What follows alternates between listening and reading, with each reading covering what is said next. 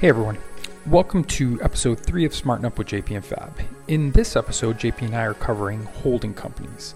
Specifically, we will outline for you what holding companies are, what they're used for, how they can be used to limit liability for small business owners, how they can be used to give small business owners a tax advantage, when you should consider using them, and when you should consider not using them. If you're self employed or considering self employment, then this is a great podcast for you because it's going to give you a better understanding of holding companies and why they may be right. All right, so holding companies or hold holdcos, right? Um, some, it's a tool we use a lot, I think, in our practice. Uh, it, but it can get a little bit complicated, and we get questions about it all the time from the public from our clients, from potential clients. Uh, I mean, what do you want to cover? yeah. so I mean, let, let's let's pretty much start with what is a holding company or a holdco. Sure.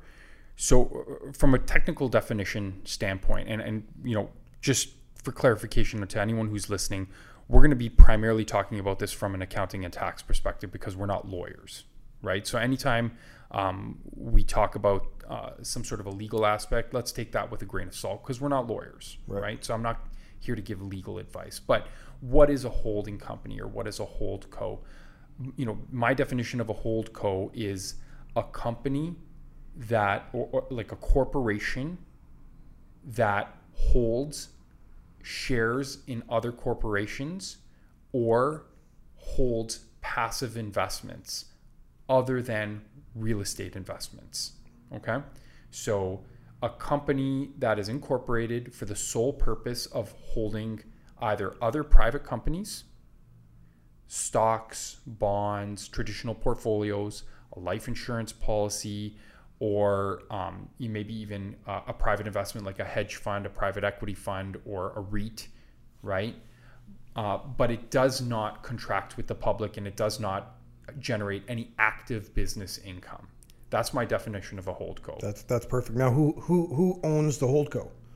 The holdco could be owned by an individual, a couple, a family, a family trust, another company. It kind of almost doesn't matter. Right. It depends on a case by case basis. Uh, you know, it depends on the, the client. It depends on the individual. Right. So right? so we, we we deal at our our accounting firm. We deal with small business. Right. So let's let's go on that topic then. Right. A, a holding right. company is something that kind of sits at, at the top. Yeah. And uh, it owns shares of other companies, other operating companies. Yeah. And uh, the family or the, or the sole owner owns the hold co which owns everything kind of below that. Yeah. So I wish I had like a, a an ability to like to show it. To yeah. show it. Um, you know, maybe we can do that. But if you're just listening, let's visualize this, right? Let's say you're an entrepreneur, right? Uh, you, you run a whatever business making widgets, okay? A holding company will be a company that, in, a, in the simplest form, you will own 100% of. And that company will own 100% of the underlying company that's actually in the business of manufacturing and selling widgets.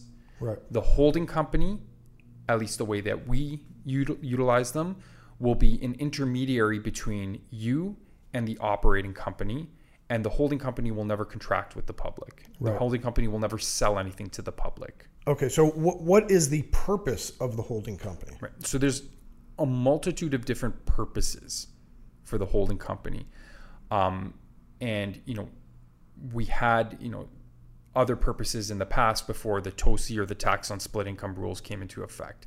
However, the primary purpose of the holding company, at least in our pro- uh, our practice, the primary purpose is to have an intermediary between the operating company and the individual, such that we can take the retained earnings of the underlying company, transfer them legally to the holding company, so that they are off limits to creditors of the operating company.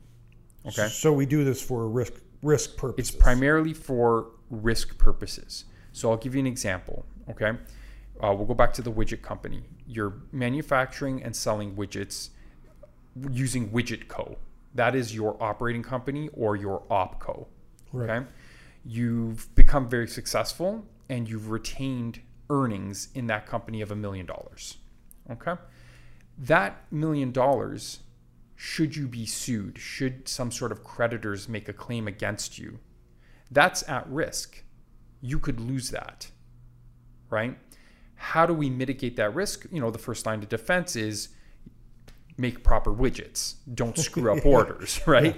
Do run your business correctly. The second line of defense is Insurance. buy insurance. You know, insurance, uh, general liability insurance, so that if you do get sued, you can make a claim. The third way to protect yourself is to transfer those retained earnings legally to the holding company such that they are not owned. The, the, the retained earnings gets reduced. Okay. So there's effectively nothing to sue in the operating exactly. company. Exactly. Right? Right. And that's a third line of defense. Like you don't want to have to pull that, but at the end of the day, you have to protect yourself. Right. Now, is there is there any other purpose that you see? Because that's the only one I see. Yeah, the only other purpose of a holding company, I mean, there, there, there's multitude of other reasons why you would want a holding company, right? And we can get definitely get into that. Um, but that, uh, that it's for tax purposes, Right. Right. So um, in this particular in this particular example, where you had Widgetco or operating company that has, let's say, a million dollars of retained earnings, you would want to have a holding company, and then the way that you would get the mechanism by which you would get the money out to the holding company would be by means of a dividend. Right. Okay, so you send a dividend up to the holding company. Then, if op- the operating company or Widget Co. requires money to operate, that can be a loan from the holding company who holds the money back to Widget Co. Right. Right. So if you can envision this, you would debit cash, credit, loan. So there would be still no retained earnings in the corporation. Right. That's how you would be um, theoretically protecting the the underlying corporation. And you would obviously have to, to to legally protect it. You would have to register something. That's that's well, yeah. I mean, That's the it- lawyers. to- if you want to register the loan, that's going to take it the next step, right? And we could probably like have a lawyer on to talk about the the, the more the more about the details on how to protect yourself. Right. But generally speaking, that's my understanding. So so when I think we've kind of gone over when you use a holding company. Right. When do you not use a holding company, and like what are some examples that you see? Because I know a couple. Well, but I haven't covered all of the things I wanted to cover on Okay. when you would use a holding company, Yep. right? Because we're accountants and you know financial planners, so our our job is to you know legally utilize the rules um, that may be at the time uh, to provide a benefit to the client, Right. Right. So yes, the the primary reason, in my opinion, is risk mitigation. But there's a secondary reason to utilize a holding company, and that's if you want to invest in other companies Right. or invest in let's say real estate and we'll cover cover this structure more the real estate structure specifically on the real estate podcast Right. the real estate holding company podcast but if you want to make investments with the retained earnings of your company um, you know for retirement purposes or you just want to expand a holding company is actually very useful the reason that it's very useful is because you can take the retained earnings segregate them out of your operating company into the holding company, right? And you can segregate them without triggering any additional tax. Right. So at the moment, you're paying tax at 12.2% on the first $500,000 of inc- of uh, profits in of active business uh, profits in Ontario, right? Right. We can take those profits, send them to a holding company, then reinvest in a multitude of additional subsidiary companies. Right. Maybe you want to buy 20% of your buddy's company. Maybe you want to invest in, you know, some uh, your one of your um, suppliers, so on and so forth. You can recycle that money as an investment without ever having to pull it out and pay personal tax. Right. Right. And, and and I guess you technically could.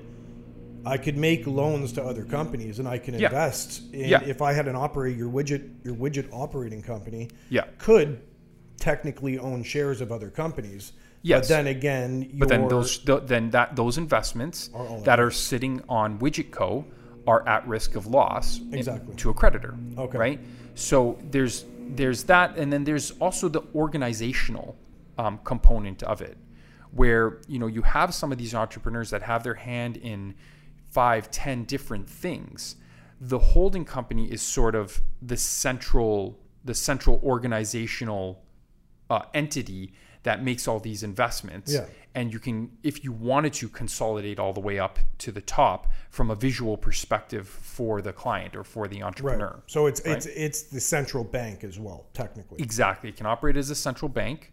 Um, not central bank like uh, what we, we don't mean central bank like but it can operate as the bank let's say Yeah. for the entrepreneur to make um, investments into multiple different uh, into multiple different areas Right. while uh, whilst segregating the risks for all the underlying companies away from each other So yes, so yes, a holding company money flows up after retained earnings. yeah uh, goes up to the holding company. Yeah. And then we can loan down to uh, other companies that the holding company creates. right Um, but you, you do have the alternative, which which we talk to some of our clients about as well, um, of creating a sister company. So Yeah. you know, it, it, it all dep- I think it all depends on the risk of the actual operating company. So Yeah. you know, a consultant that's never going to get sued, you know, there's Yeah. a good chance that that person won't go and create the holding company. well They'll there's just yeah do a yeah loan over. Yeah, hundred percent. So, um, there's a couple different things. Everyone thinks they're not going to get sued because they haven't been sued. It's one of those things that it's not never going to happen to me. But it's probably you know you should operate, in my opinion, as though it is going to happen one hundred percent. Right. Okay. Um, the other thing is, you know, I guess we're getting onto when you wouldn't When when wouldn't you? yeah. Well, a if there's a legal uh, a legal restriction. So, for example, chartered accountants, chartered professional accountants, um, physicians, dentists.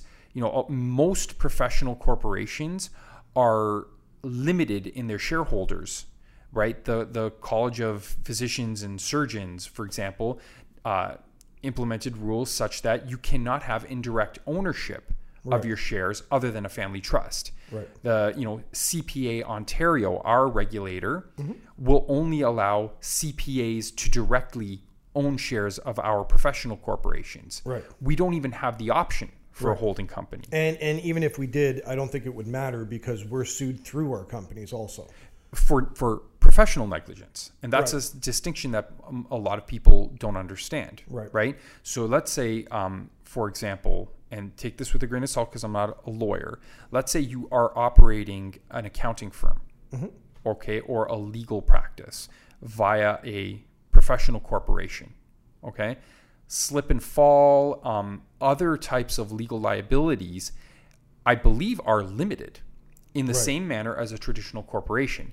But if you screw up as a lawyer, you screw up as a doctor, you screw up as a an accountant, there's professional liability looks through the corporation to the individual. Right. Okay. So from that particular perspective, um, I believe lawyers are allowed to have a holding company. Mm-hmm. It may still be worth it for other forms of liability. Perhaps I've never seen it. No, I've never seen it. Yeah. it. It may still be worth it, and this is when you consult with a, a, a proper lawyer, right? Right. But let's say, for example, you're in a regulated industry where you're not allowed to have a holding company. That's one reason why you just wouldn't have a holding company.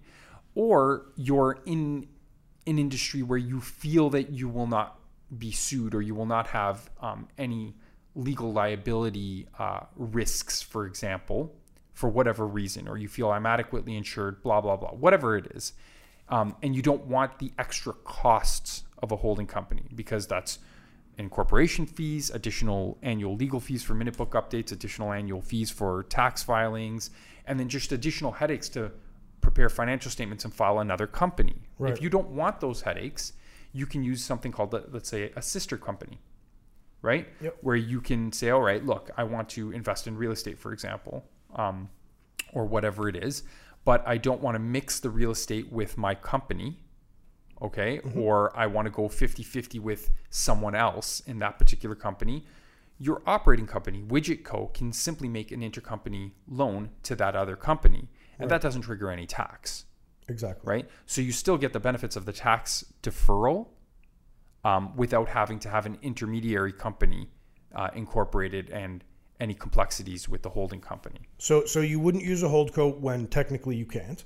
Um, Yeah. And and what about we, we talked about retained earnings? Well, what about um, someone that doesn't have retained earnings? What about someone that's constantly using the money? Uh, Then It- then it I see no sense. purpose for the holding company. right? What Right. about what about a real estate holding company? Would that would you put a holding company on top of a real estate company? That's a tough one, right? Because it's case by case. It depends on what the real estate is. If it's just real estate that is going to be um, treated as investment income, then I, I don't see the point from a tax perspective of, of having a holding company because you're going to primarily take a dividend for the most part. In most cases, you're going to take a dividend for all the all the profits of that company, anyways, because you're going to want to avoid um, the, high the tax. high tax in the corporation that you would be charged because of, of the passive. You know, it's it's passive income, right? So it's a different tax rate. We can get into that detail later, but uh, and then you can't.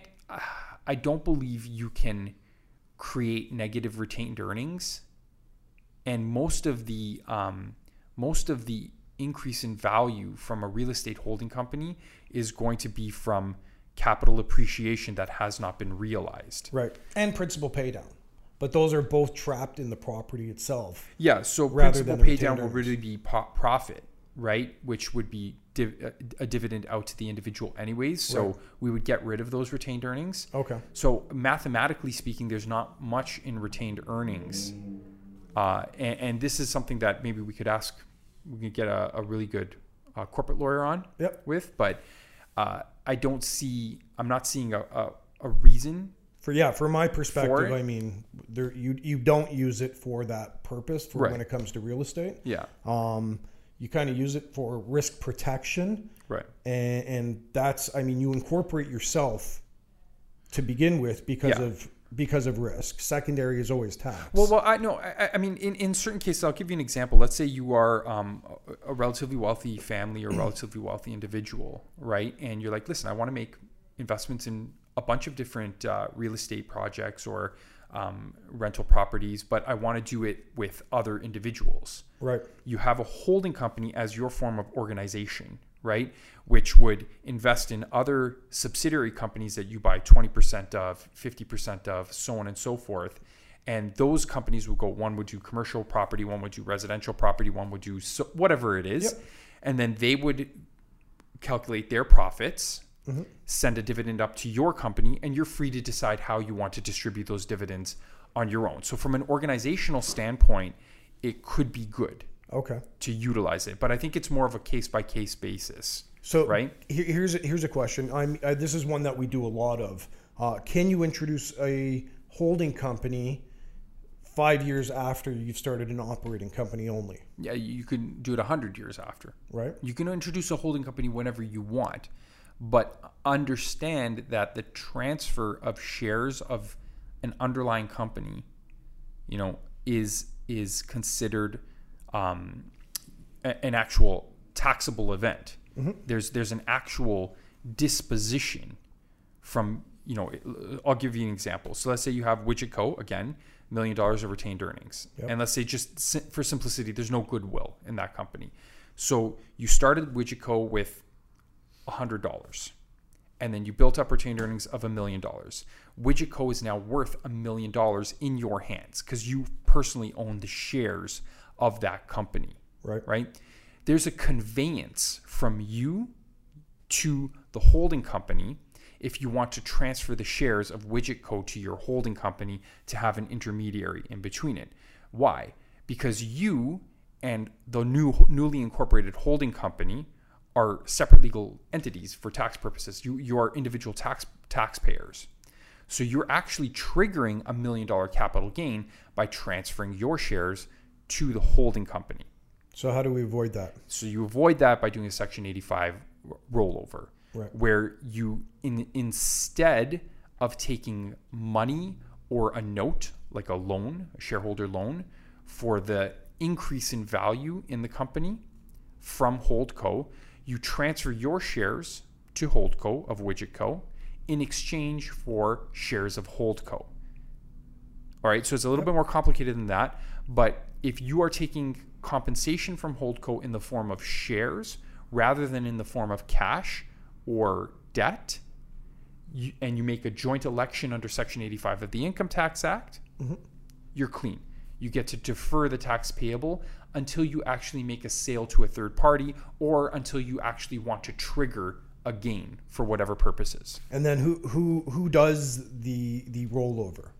It's a joint thing between if done properly, it's joint between the accountants that, you know, value the company, make the steps memo and file the file the forms with the CRA and the lawyers who actually make the minute book updates, the director's resolutions and the share purchase agreement Okay. between the individual and the holding company.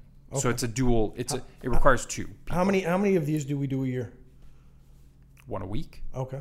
So this is a pretty common Yeah, thing. it's Okay. pretty common. Um, let's talk about holdcos and, and how they're taxed.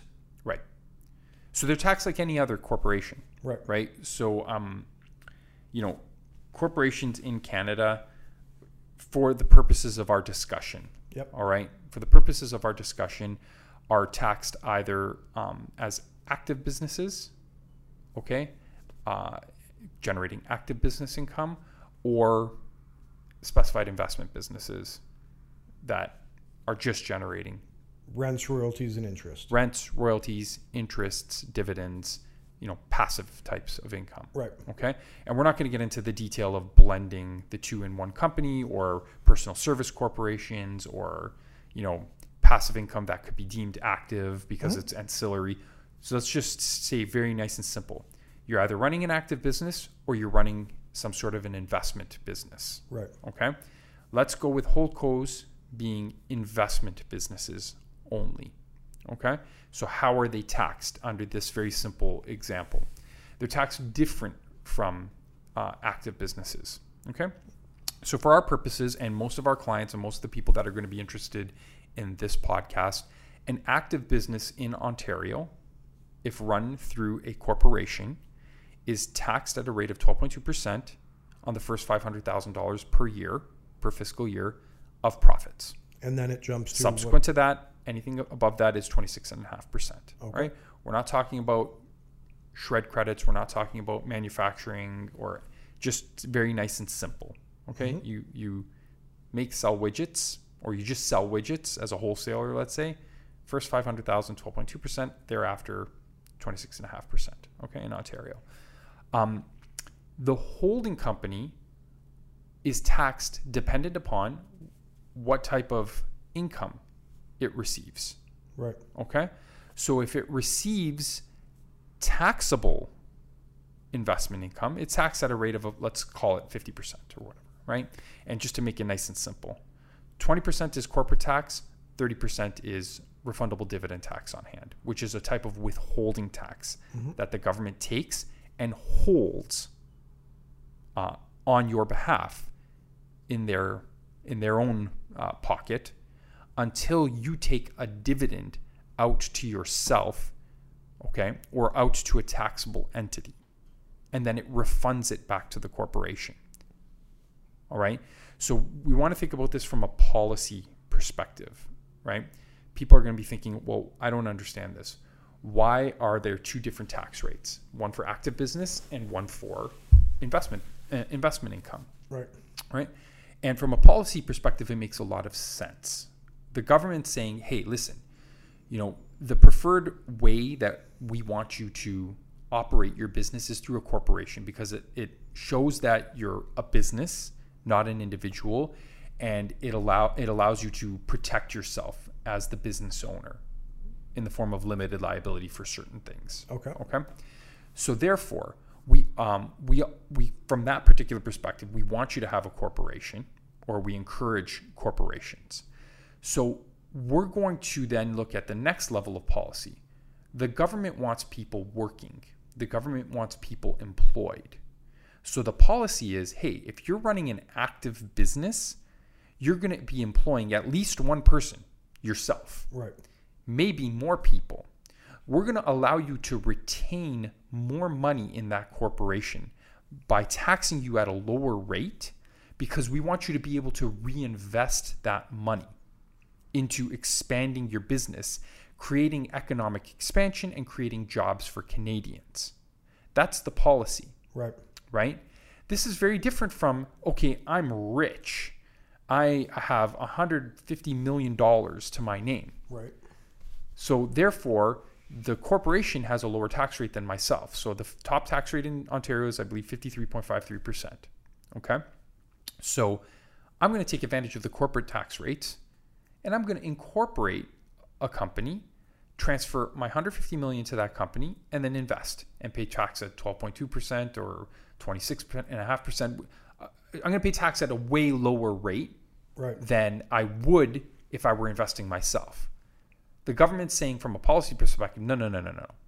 Although we already give you preferential treatment on capital gains, on Canadian dividends from a tax perspective, because we want you to have to make those types of investments. It, it spurs the economy, right? Mm-hmm. But we're not going to let you double dip here. We're not going to let you, you know, you're not creating direct jobs by by you know putting your stock portfolio into a corporation. Right. So we're going to mimic the highest tax bracket that you would be paying so that you are indifferent from a tax perspective whether you you invest from a corporation, a partnership, a trust or individually. Right. Okay? It's it's a concept called integration, right? Yep. They want it they want you to ha- be indifferent. They want you to make a business decision, not a tax decision on how you hold your investments. So so we're looking at the highest tax rate for passive investments, which is approximately yeah approximately it's Right. it's it's never perfect but because there's different tax rates for every province and then there's different you know the federal the provincial. It, it's not perfect. Right. and i believe at the moment there's actually a bleed um, on uh, in ontario at the highest tax bracket up to upwards of 4% i can all in the show notes i'll, I'll put some more details in the show notes. So you can go to our, our website. I'll probably put an, an org couple different org charts and some tax uh, some tax tables if you want to get specific. But there's actually a bleed um, at the highest tax rate in, Ontario. Personally, if you hold your investments in a corporation, Okay. I think it could be up to four percent. This kind of reverses every couple of years. It depends. It depends. It depends what the person Back in the day, there was there was over integration. exactly right from active business income so we would be able to give our clients large dividends Yep. out of their active business and actually save tax Exactly. right then uh, over time it gets eliminated and it's different province by province because of the provincial tax rates Right. right and uh, you know it always changes but it's it's a moving target that's why um, owner manager remuneration strategies are something that uh, we make sure we're looking at at every year end Right. right? Do we give a bonus? Do we give a dividend? How do we how do we pay our our owner managers? And that's that's something that we have to do every single year. But back to the the topic at hand, from a holding company perspective, how are they taxed? If it's non-active uh, income, Yep. which is what our assumption is, uh, it's taxed at uh, you know The highest essentially tax uh, the highest tax the highest tax bracket Right. right?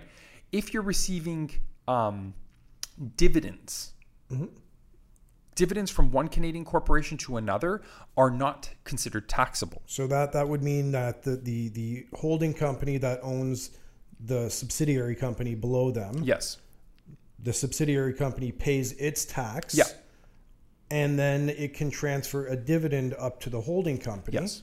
And then that is tax free in the holding company. Yeah, but it could also be from any company, any Canadian company, Okay. right? You buy, you know, a, a, Canadian stock Right. that pays Canadian dividends. It's technically tax free, but could still trigger a withholding tax and build up your refundable dividend tax on hand. Yep. right? And that that the reason um, for that uh, is the concept of a connected corporation. If you have a connected corporation as your underlying company, and the definition of connected corporation is, you know, for for simplicity's sake, is more than ten percent of the votes and value of the underlying company, then there's no um, withholding tax. If you're getting a, t- a dividend from a non-connected corporation, there's going to be the withholding tax. Okay. Okay. And once again, from the policy perspective of the government, they don't want you buying 1% of 5,000 companies, getting $500,000 a year of dividends, and paying no tax. They're, they're going to take withholding tax because you're not connected to that other company. But if you are connected, you know, you own 100% of the shares of the underlying company, then the dividend from one to the other is not really, there's no change in, you're not changing the money. The money isn't changing hands. It's going from one person to the other. Which is the same person. Exactly. Yeah. Right? Uh, are you good with the like? Have we covered how they're taxed? Yeah, because I don't want to really get into like super detail here because nobody's going to be. I think we did. Yeah, nobody's going to be calculating the tax, right? Yeah. The accountant is. So, so we, we we like holding companies. We know kind of the benefits of them. Yep. Um, what are some of the drawbacks? Well, you got to file another tax return every year. You've Yeah. got to file, file financial statements every year. You have to have another bank account. You have to do technically minute book updates every year, right? Right. You know, there's there's another company, so it's a hassle. It's an administrative hassle for some people. So there's the There's the administrative. administrative hassle. there's the costs, Yeah. right? What, what about the cap? What about the capital gains exemption? then then there's the technically the law the the loss you could lose the the lifetime capital gains exemption right Right. so you know um i'm gonna have to get into a bit of detail here but if you sell the shares of a private company to someone else all right you can theoretically um get a tax-free capital gain i can't remember the, the exact amount. Right now it's 850 850 grand, whatever like it is, that. right? You you can get a tax-free capital gain, Right. okay? And this uh, the reason I say this is theoretical is because it's part of the negotiation point for the buyer and the seller anyways. It never works out Right. in in complete benefit to the seller, right? Because the buyer knows the seller's getting a benefit and they lose let's say the tax shield, Right. right? The CCA tax shield or whatever it is. Um, but theoretically, you are going to sell the shares of your company, all right, uh, and realize 800 some odd thousand dollars of gain tax free. Right. Okay. That is if the company qualifies, right? So the company, in order for it to qualify, will have to pretty much have most of its assets in use for the business Inactive. in Canada. Right. Okay. So if you've, let's go to widget company, right? You build up this widget company and there's a million dollars in the bank, all right, sitting there doing nothing. And the company is worth a million dollars. Well, you're probably not going to qualify for the tax free sale because the vast majority of the assets in the company are inactive. They're not Exactly. utilized in the business, right? Um, in that simple example, right, having a holding company is, you know, tax neutral Yep. because you know you, you've lost you've lost that uh, you've Capital lost that ability. anyways. Now let's change it. Let's say that the company has goodwill or is actually worth whatever half a million dollars, Okay. but you have a million dollars sitting in the bank account doing nothing. That's a redundant asset, mm-hmm. right? That million dollars is going to still put you offside, let's say, in a simple example, because it trumps the value of the business Right. right? So if your goal was to, to take the to take the tax-free sale, then presumably over time you should have taken a dividend or a bonus out over time as you accumulated those those retained earnings, such that all you have in the bank account of the company is a couple bucks to run operations, and the company itself is basically worth its goodwill, half a million bucks. Then you can make the sale. Okay. Right. So when you're utilizing a holding company, what we're often doing is we're we're utilizing the holding company for retained earning purposes to save for the entrepreneur's future Retirement. retirement, right? So we we earn income, right? Pay tax at the very low rate, dividend up to the holding company, and then buy stocks, bonds, life insurance uh, policies, real estate, whatever it is that the the client wants to invest in, Yep. and they save for retirement because they get a nice tax deferral. Okay, and we're not going to get into you know the new tax rates if you exceed fifty thousand dollars of. I know, and yeah. That that's just beyond the scope of this. But the strategy is pay tax at a low rate, dividend up to the holding company, and then invest for the future, right? But that unfortunately can put you offside on the tax-free sale of your business. Now, there are ways to implement a trust and estate freezes and so on and so forth. Super to, high level. yeah, but that's way beyond the scope of this, right? Yep. So in this simplistic um, scenario, that is a drawback of a holding company, right? right? So you get the tax deferral on the retained earnings, but you lose the tax-free sale of your business down the road. Right. Right? So you don't you don't get the best of both worlds in this simple example. Okay. okay. So I mean, you pretty much just went through the recap there. Uh, when setting up a company, the holding company can be used uh, for risk protection. Yep. In a lot of cases, operating company pays its tax, transfers the money up, which is technically the retained earnings after yep. tax, transfers up to the holding company. The holding company's purpose is risk and centralizing um, the family objectives, uh, investing. Yep. What, having a central, it, having a central uh, entity. Yeah, and if they want to go, if you're investing in the stock market, something like that, where you're not going to get sued, all that stays within the holding company. If you're going to go and create other operating companies or real estate companies, then you create them down below on the side, and that money gets transferred or ownership gets registered that way. Yeah. Um, I mean, that's yeah. from from a simplistic standpoint. Obviously, case by case it's going to be different, but very simply, it's the whole exactly what you said. The holding company holds, stores the value of its underlying operating company such that the entrepreneur can go out and make additional investments in other entities right. or other investment vehicles. And then there's a crap ton of details that we get into on a case by case basis for everyone. But that is essentially the use, the primary use of a holding company for small business owners. Exactly. Okay. Well, that's a wrap. Uh, holding companies, I hope that was informative. Of course, like any uh, topic that we cover on this podcast, you are free to contact us at info at cmllp.com for more clarification on the topic or for any general questions. Thanks a lot, and see you on the next episode.